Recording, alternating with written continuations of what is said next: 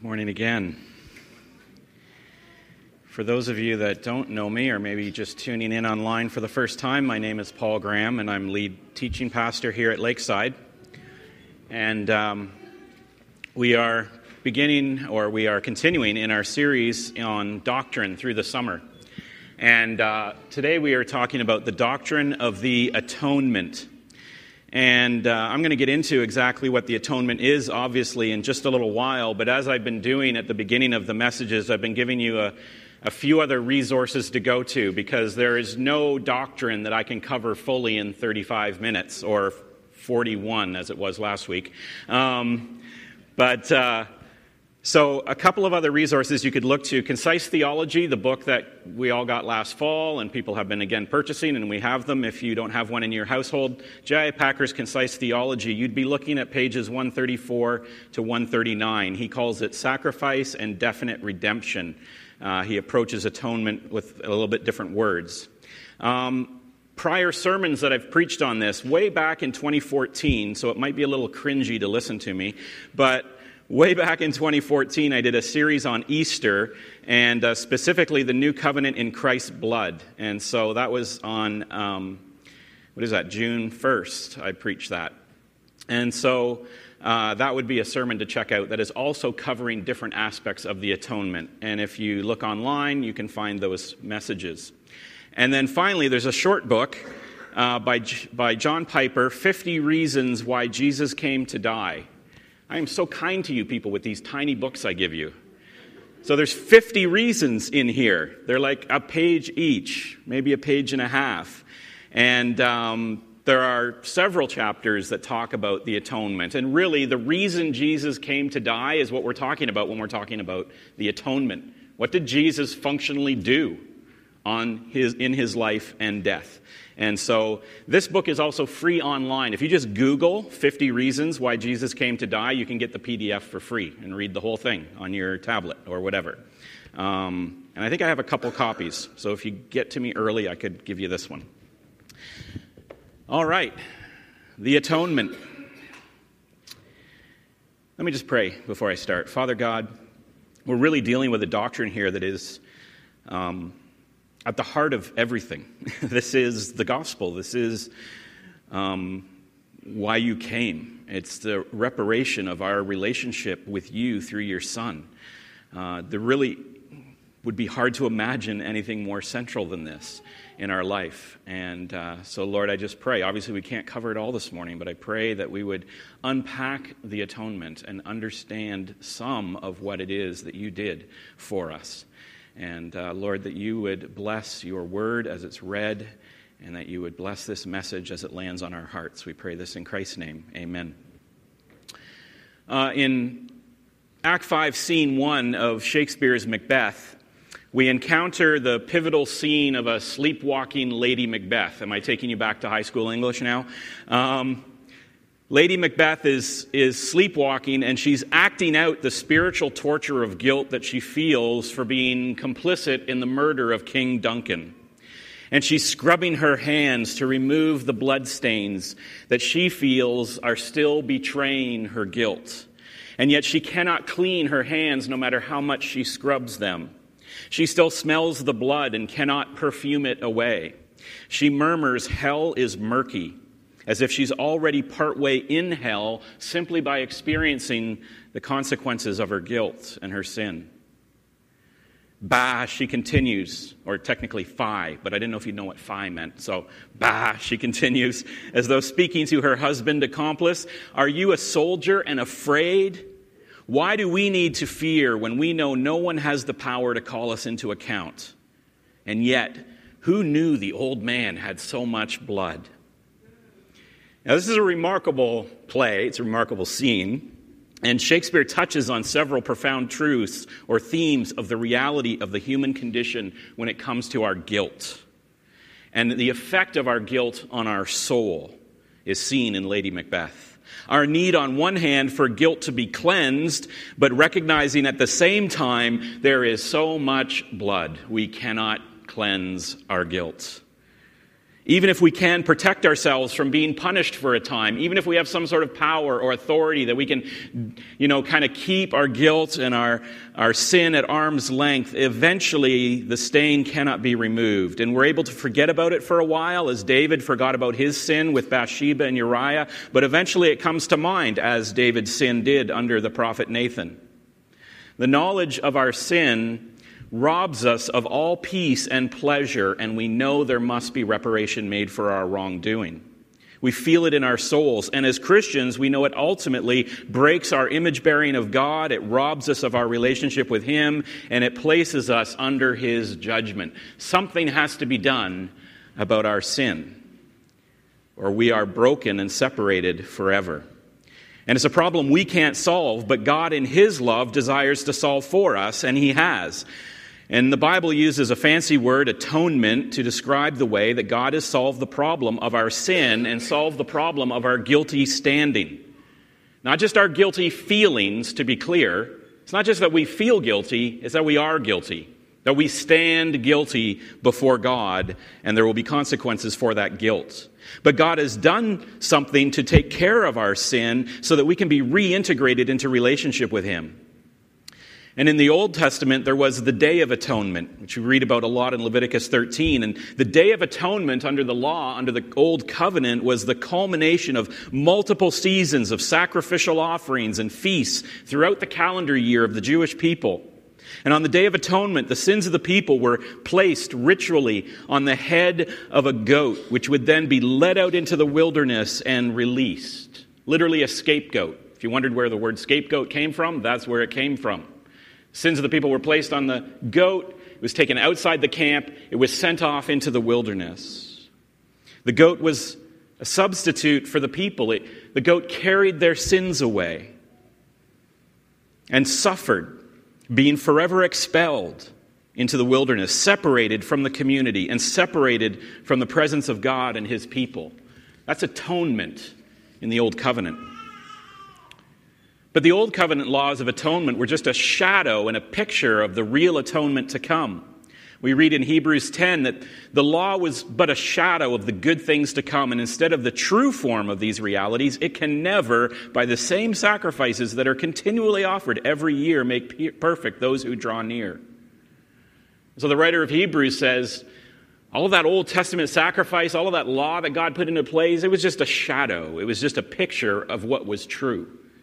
And it was never actually going to work. It worked for a time to forestall the judgment of God. God accepted it in His patience, but it was never the actual sacrifice that was required. And so the Old Testament anticipated a new covenant, someone who can make us perfect, not by a continual sacrifice every year, but one sacrifice once for all on the cross. And that's atonement. And we read most clearly about what Jesus' act of atonement is in Romans chapter five, where we read in six to ten, "For while we were still weak, at the right time, Christ died for the ungodly. For one will scarcely die for a righteous person, though perhaps for a good person one would dare even to die. But God shows His love for us, that while we were still sinners, Christ died for us. Since therefore we have been now justified by His blood, much more shall we be saved by Him. by Him from the wrath of God. For while we were enemies, we were reconciled to God by the death of His Son. Much more, now that we are reconciled, we will be saved by His life." And so when we talk about the doctrine of atonement then, we're talking specifically about the way in which Jesus, in all of His works, both life and death, has dealt with our sin. And He has dealt with the effects of our sin in order to restore the broken relationship between God and mankind. That's what the doctrine of atonement is. It's all of that. And at its core, the doctrine of atonement is attempting to understand what Jesus accomplished, what happened, what He did, what transpired in His life and death. And we're going to talk about His resurrection later in the summer when we do justification. But that's what atonement is. What did Jesus actually do? What happened in all of this? And it's obviously an important question, so it's right to think carefully and scripturally about the cross and what He did there. Now, there's three primary views on the question, what Jesus did for us. And they're all supported from Scripture, and they've all received more or less emphasis at various times in history. And the first two theories that I'm going to talk about are the first two models of the atonement that we get from Scripture for us to understand what's happening. If they're taken by themselves, are not what mainstream evangelicalism would call complete. The first two on their own don't really satisfy atonement. The third model of the atonement incorporates the first two, and it adds a dimension that some mainline churches would reject and say the atonement doesn't go that far. We can't, we can't take Scripture that far. We can't take God that far. But you'll understand this better as I unpack these things. I just want you to know there's three models. The first two lead to the third. But unfortunately, there's large parts of the church, so to speak, today that would abandon the third model or the third truth of the atonement. So let's unpack that question. This is the question that we're asking. This is the question that we are answering. What has Jesus done for us? And I'm going to work from sort of the least of what Jesus has done to the greatest, even though you can't really phrase it that way. But the first model is Christus Exemplar. And Christus Exemplar model of the atonement is talking about Jesus as our example. In other words, in his obedient life and in his humble and sacrificial death, Jesus has provided for us, for God's people, an example of how to live properly before God and with each other. The work, then, that Jesus came to do was to show us how to love God properly and at the same time demonstrate to us how deeply God loves us. So some people would answer the question that way. That's what Jesus did. That's why he came. That's why he was sent. That's even why he went to the cross. To set an example for us and to demonstrate for us love. Now, in some sense, you can say that this approach to the atonement is Jesus' work towards mankind. Because this is really what Jesus has done for us. His life and death are a model of how to love and to know how much we're loved. And there's a lot of scriptural warrant for this understanding of the atonement. It's not wrong. This is a good way to think of what Jesus has done for us, in part. We have many verses. John thirteen, a new commandment I give you, that you love one another, just as I have loved you.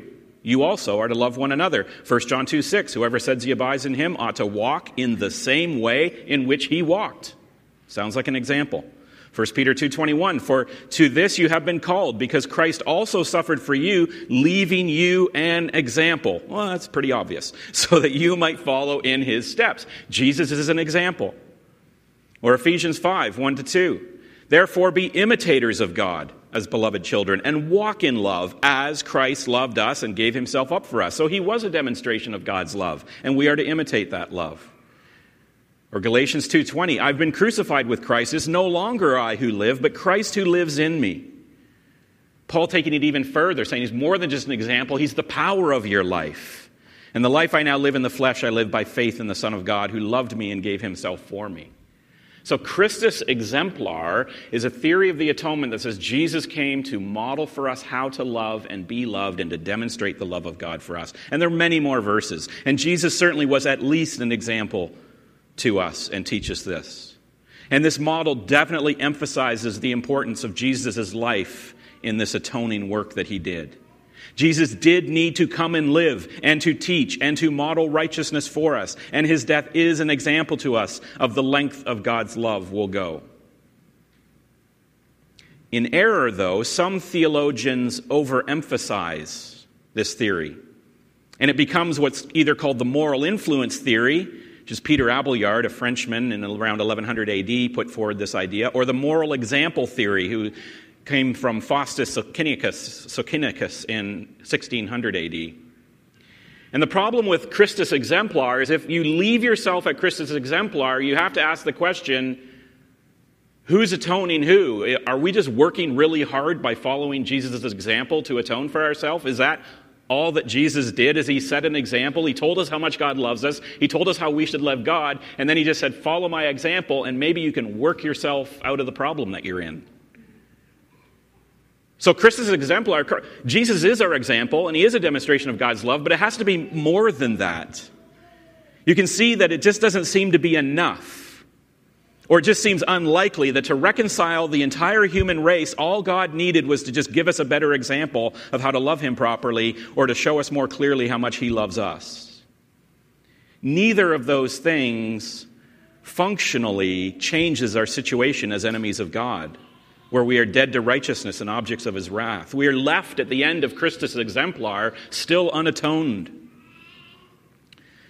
Placing Christ, our example theory, in the right order and context, John Piper frames it this way. This is the right way to consider it. Imitation is not salvation, but salvation brings imitation. Christ is not given to us first as a model, but as a Savior. In the experience of the believer, first comes the pardon of Christ, then the pattern of Christ. So as you think of what Jesus did on the cross, and you meditate on that, and you praise him for it, and you think about it, and you pray about it, and you, you give him glory for what he's done on the cross, you can think about Jesus as our example and as a demonstration of God's love, knowing, though, that imitation itself is not salvation. We do not work ourselves out of the predicament we're in. We follow the model of Christ, but for our actual atonement to take place, to move from darkness into light, from the kingdom of the world into the kingdom of the heaven, there has to be more to the atonement than just Christus exemplar. Another model, and I'm just doing the top three, is Christus Victor. The idea of Christus Victor is Jesus as our victor, as our champion. And this model of the atonement emphasizes the work that Jesus came to do was to gain victory over the spiritual forces of sin and death that are arrayed against us, our spiritual enemies. It provides us an example of righteousness and provides us a demonstration of love. That's what Jesus does towards us. But there's a sense in which, if you think of Christ our victor, this could be viewed in the context of Jesus' work towards our spiritual enemies. So on the cross, he was working towards us, and on the cross, he was also working towards the spiritual forces arrayed against us. And there's a lot of scriptural warrant for this view of the atonement. I'll mention just three. First John three eight, whoever makes a practice of sinning is of the devil, for the devil has been sinning from the beginning. The reason the Son of God appeared was to destroy the works of the devil. Wow, that is a really clear sentence. When you're looking for the reason Jesus came to die, John says the reason the Son of God appeared was to destroy the works of the devil.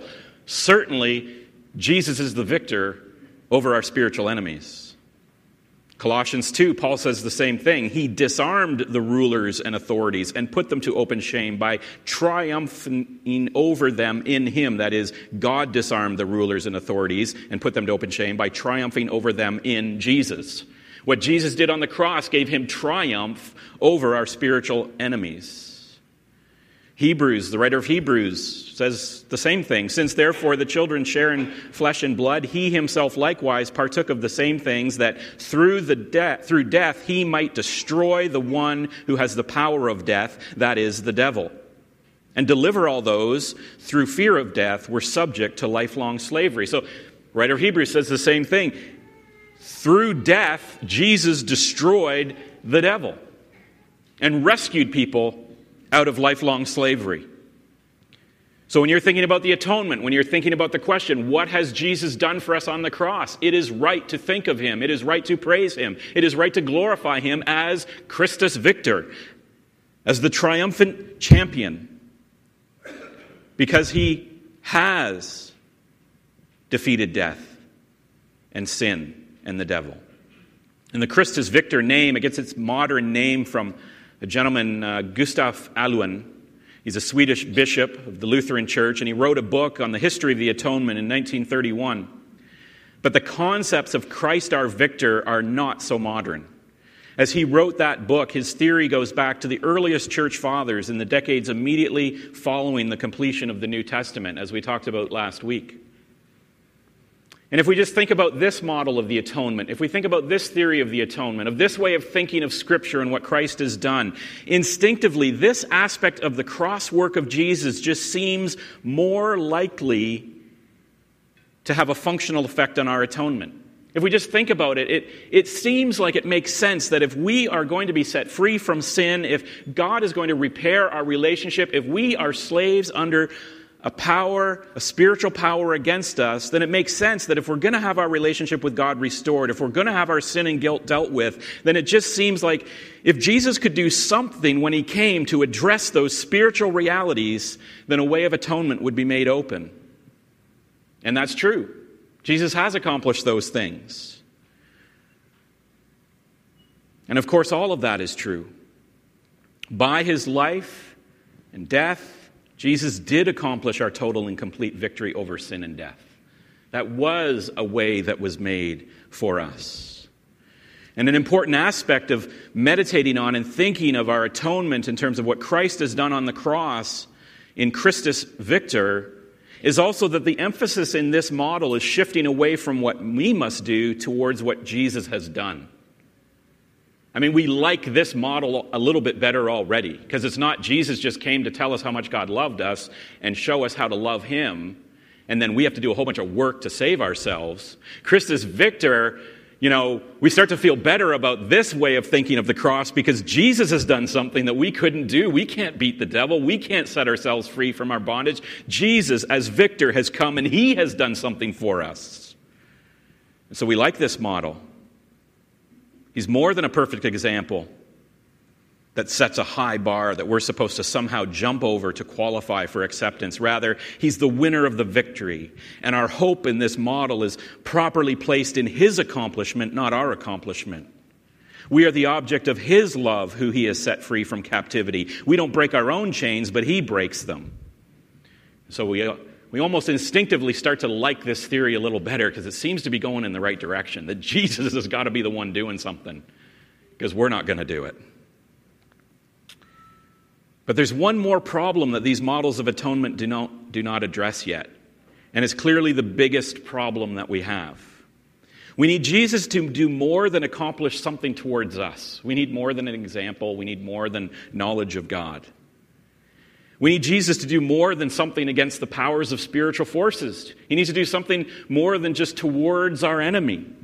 We need that, but we need more than that. Jesus has to accomplish something for us towards God. That's what's missing. Jesus hasn't done anything yet for us for God. And so we come to the third model of the atonement, Christus Propitiator. And that's my term. I just made that up. If you Google that, you won't find it. But being a pastor, it had to fit the pattern of the other two, okay? Just my O C D kicking in there. So we have Christus Exemplar, Christus Victor, Christus Propitiator. And this is Jesus, our substitute. And this model of atonement emphasizes that the work that Jesus came to accomplish was to substitute himself in our place to bear the penalty of sin, which is from God. And this is my label for what is commonly called substitutionary theory of the atonement, specifically penal substitutionary atonement. And this model of the atonement incorporates fully and affirms both of the earlier models that we just talked about. Jesus is our example. He does demonstrate God's love for us. Jesus has gained victory over our spiritual enemies of sin, death, and the devil. But Jesus also, and with regard to atonement, primarily, I will say, acted as our sacrificial substitute in order to satisfy the penalty of sin that we face under the wrath of God. If Christ, our example, emphasizes what Jesus did towards ourselves, and Christ, our victor, emphasizes what Jesus did towards our spiritual enemies, then Christ, our substitute, emphasizes what Jesus has done for us towards God. Because that's the relationship we need reconciled. And he's the biggest problem by far. We are not a big problem. Our sin isn't a big problem for God. Satan is not a big problem. Seems like he's a big problem, but he's not the biggest problem we have. The biggest problem that we have in our universe is God. No bigger issue than what happens between us and God. And so Christ, our example, emphasizes what Jesus has done between us and God. You remember our opening verse from Romans five. This is why I opened with it. Verses eight to ten, it says, "But God shows his love for us in that while we were still sinners, Christ died for us. Since therefore we have been now justified by his blood, much more we shall be saved from him From our spiritual enemies? No. From the problem of our sin? No. From the wrath of God. That's the problem. That's, that's the problem we've got to get dealt with. Because if we deal with this, and we deal with God's wrath, our sin can be taken care of. Satan and all his forces can be taken care of. But this wrath of God thing, we need that figured out. For if while we were enemies, the problem isn't that Satan is God's enemy. The problem is we are God's enemy. We were reconciled to God by the death of his Son. So much more now that we are reconciled, shall we be saved by his life. See, this is where atonement comes from. That Jesus had to die to reconcile this relationship so that we could be saved.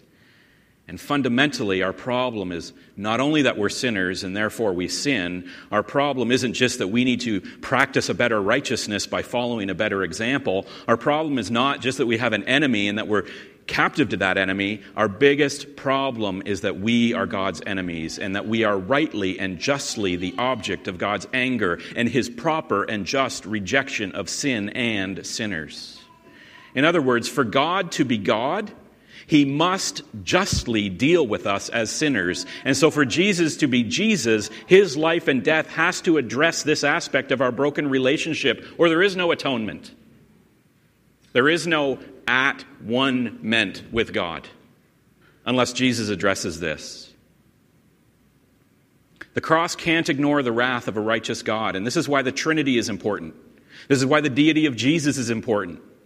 Because God's solution to his just wrath at sin, and at the same time his perfect love for his people, is that he is going to step in and satisfy the demands of his own righteousness by substituting himself. Because this is what God has to do. He, he's got to be just and he's got to be loving. And so he says, I got a solution here. And the Trinity solves it for me. In the form of Jesus, I'm going to substitute myself to bear my own wrath for your sin against me. I can do that. That's fair. Now, it would be unjust if God simply ignored our sin and pretended it didn't happen. If, if, if God rewarded criminals rather than punishing them, then we wouldn't trust God even as a local county judge, let alone as the God of the universe. And so if at least what we expect of our local county judges, we would expect of God, then God must, to be just, punish sin. And at the same time, it would also be unjust for God to place the consequences of our sin against him on the shoulders of anyone but himself. If someone else who was perfectly innocent of my sin had to suffer the penalty of my sin, you would say, well, that's unjust too. It's not fair that this innocent person suffers Paul's sin and penalty. That wouldn't be fair. That wouldn't be just unless, unless the person offering to bear my sin was the very God I sinned against. And as the offended party, God has the right to forgive and choose for himself to bear the burden that my sin causes. That's his right, and it's just. And so when we ask what Jesus has done for us in his life and death for our atonement, the answer to this question is we can say biblically that Jesus has acted as our substitute. He has borne the penalty of our sin in order for us to be at one with God.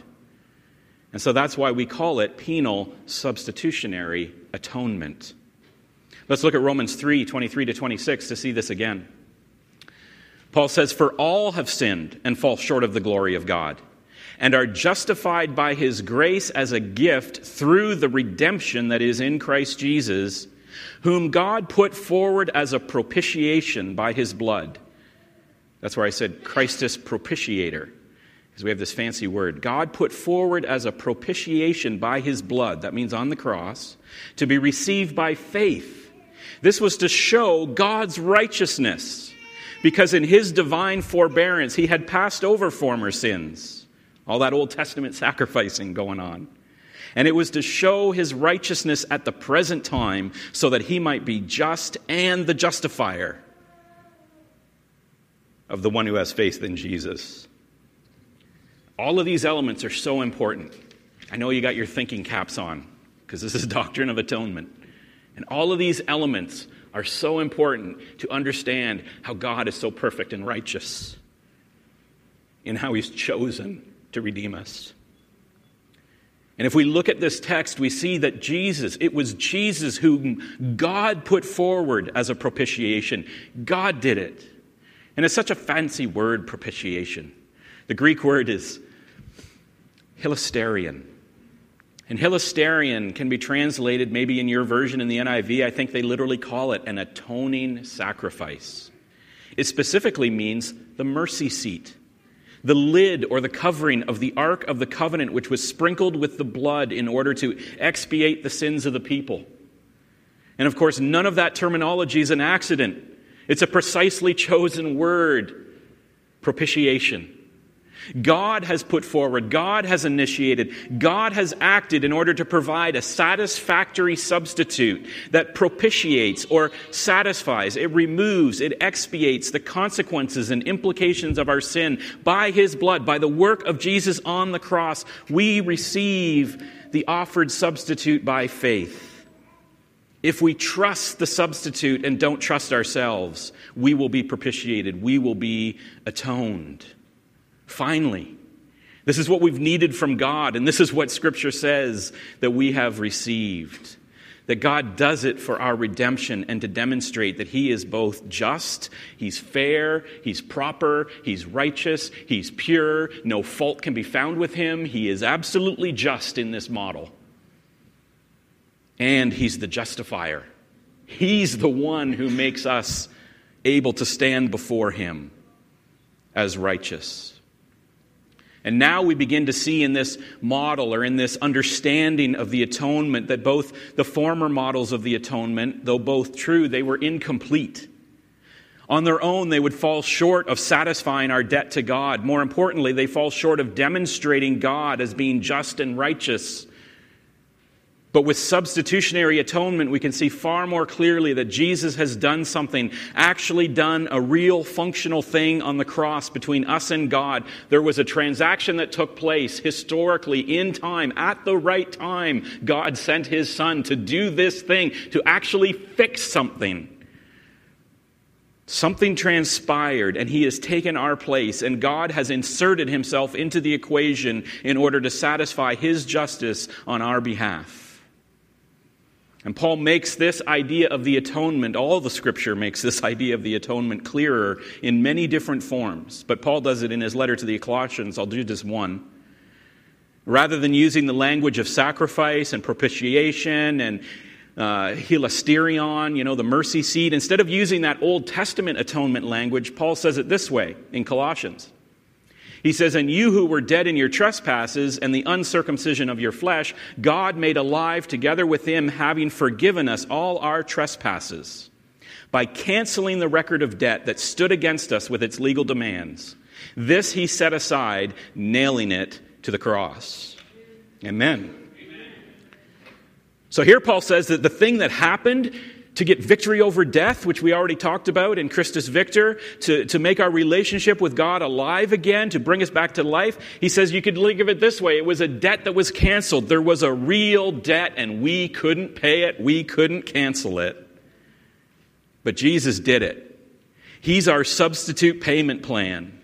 God took our debt and everything that we owed him for our sin, and he took it and he put it on himself in Jesus Christ. And he nailed it to the cross with Jesus and as Jesus. And that debt and all its demands have been substituted with Jesus in their stead, and they're done and they're paid for.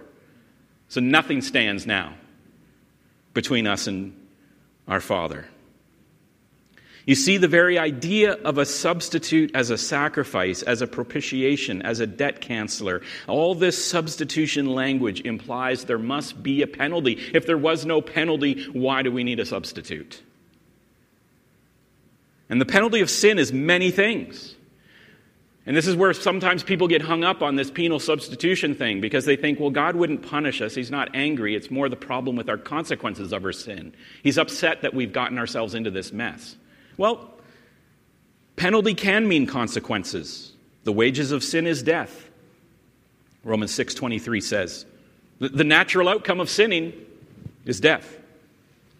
It means debt, as we just read in Colossians two fourteen. Penalty means separation from God. First Peter three eighteen says that Christ died to bring us to God. One of the penalties, one of the consequences of sin is that we're separated from God. And Jesus died to get rid of that separation. That's a penalty. It means guilt under the law. Galatians three twenty-four talks about that. It means also the wrath of God, as we just covered in Romans. And you could do all of chapter three, four, and five to get the wrath of God in the consequences of sin. And so when we talk about penal substitutionary atonement, the penal part, the penalty part, is all of these things. But we see, as we go scripture by scripture, that what Christ has done on the cross has dealt with all of these penalties. He's dealt with the consequences, the wages, the debt, the separation, the guilt, the wrath of God. He's dealt with all of the consequences as our substitute. And there's people that struggle with this notion of penal substitution. They don't have a category in their minds for a God of love who is also just and righteous.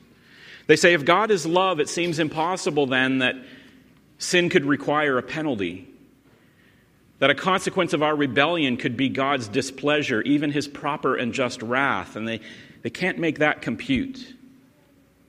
But the problem is, if we look at the Bible, there is a biblical category of love and atonement being linked together. In fact, as you go through the scripture, you will find that God's love is most prominently proclaimed in direct conjunction with the cross of Christ. God's offering of Jesus as a substitute is categorically included in and actually defines his love. You can think most famously of John three sixteen, for God so loved the world that he gave his only begotten Son. It was God's love and his initiative. It was the Father's idea. It wasn't grumpy, angry God the Father, and Jesus says, I got to fix this relationship with God, so I'm going to go and I'm going to die, and, you know, finally God will love them. No, that's not how it goes. God so loved the world, he sent his Son. Or here in Romans five eight, can't say it much clearer. God demonstrates his love for us in that while we were still yet sinners, while we were his enemies, Christ died for us. The atonement and God's love are inextricably linked in Scripture. Or you could go to John four ten, herein is love, not that we love God, because in our own flesh we don't, but that he loved us and gave his Son as a propitiation, as a satisfactory substitute for sin.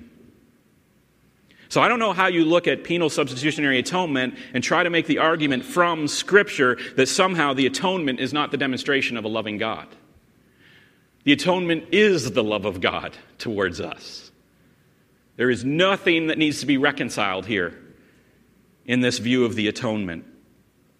So often in the Bible, the idea of the love of God and the atoning work of Christ are linked. It's impossible for us as Christians to think of the cross without thinking of God's love. It's impossible at the same time to think of the depths of God's love without thinking of the cross, because the love of God is the atonement of Jesus, of us, through Jesus on the cross. Charles Spurgeon, the famous nineteenth century English preacher, he says this about the cross. He says that if you understand this point, and the point is what I've just been making, he says, if you understand this, if you understand this point that the Apostle Paul and Peter and John and James and even Jesus is making, if you understand this point that while we were yet sinners, God loved us and sent his Son, then when you look at the cross, Spurgeon says, you must reverently ask, is it possible that God loves me more than he loves his own Son? Just let that land on you for a minute. Because you have to be careful how you ask that question, but it's impossible for it not to come up if you think it through. How can God offer his own Son as a substitute for me? Can he possibly love me more than his Son? That he would give his Son in order to reconcile with me? It is that much love. And it's also not that, because God's Son is also God. And Jesus also loves us as equally as does the Father. And so God could offer his Son because his Son did offer himself willingly. And so when you ask that question, could it be that God loves me more than his Son? Yes. And no. He loves us equally. He loves us so much that he would substitute himself to see us redeemed. And Spurgeon goes on. He says that this is the distinctively Christian element in the idea of divine love. The redeeming action, or we could say the atoning action of God in Christ, in the atonement of the cross, is the revelation of the depth of God's love towards his people. And the Apostle Paul says, if you've seen that, if you've seen the love of God for you, sinner, if you see the love of God in Jesus on the cross, and you have confessed that love in receiving him as your substitute and saying, it's all about you, Jesus, and not about me. I trust you. I have faith in you. I receive it by trusting you and take his righteousness as your own. Paul says, then you can have full assurance that your relationship with God is secure today and forever. The strength of the relationship that we have with God and God has with us is forged on the value of the price paid to restore that relationship. It was not something inconsequential that God paid to buy back our relationship with him. So never doubt how secure your relationship is if you have your faith in Jesus Christ.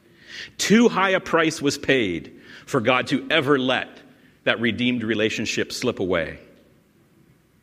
God will never hold lightly to what was bought with so great a price. A covenant that is sealed by the blood of Jesus will never be broken. This is why our understanding of the atoning work of Jesus is so precious, why it's so core to the doctrine of Christianity, why it is essentially the gospel. When we talk about the atonement, we're just talking about the gospel. And sometimes as Christians, we just almost take the atonement for granted because it's so close to the center of everything we talk about. We rarely stop and actually unpack that this is what Jesus has come to do for us. In his life and death, he has atoned for us. He's redeemed this relationship. And we need never fear the breaking of this relationship because what God has paid so high a price for, he would never let slip away. A covenant sealed by the blood of Jesus will never be broken. Let's pray. Father God, we thank you for your word. We thank you for the doctrine of the atonement. And doctrines don't show up in the Bible with like labels, the doctrine of the atonement. But we just see the doctrine. We see the truth. We see the atonement in all the Scripture as you teach us. That this is what Christ has done on the cross. Not just these three things. Not even just the fifty things that John Piper talks about in his book. But Jesus has done these things, and most primarily, most significantly, most gloriously, he has come as our substitute. He's our representative. He's our head. He's the sacrificial lamb. He is the one who died once for all, so that the penalty of our sin could be paid for, so that your wrath is satisfied, it is evaporated, it is absorbed, it is gone. We need never fear your anger. You can never love us any less than you do through Jesus, and you can never love us any more. You love us perfectly through our trust in Jesus.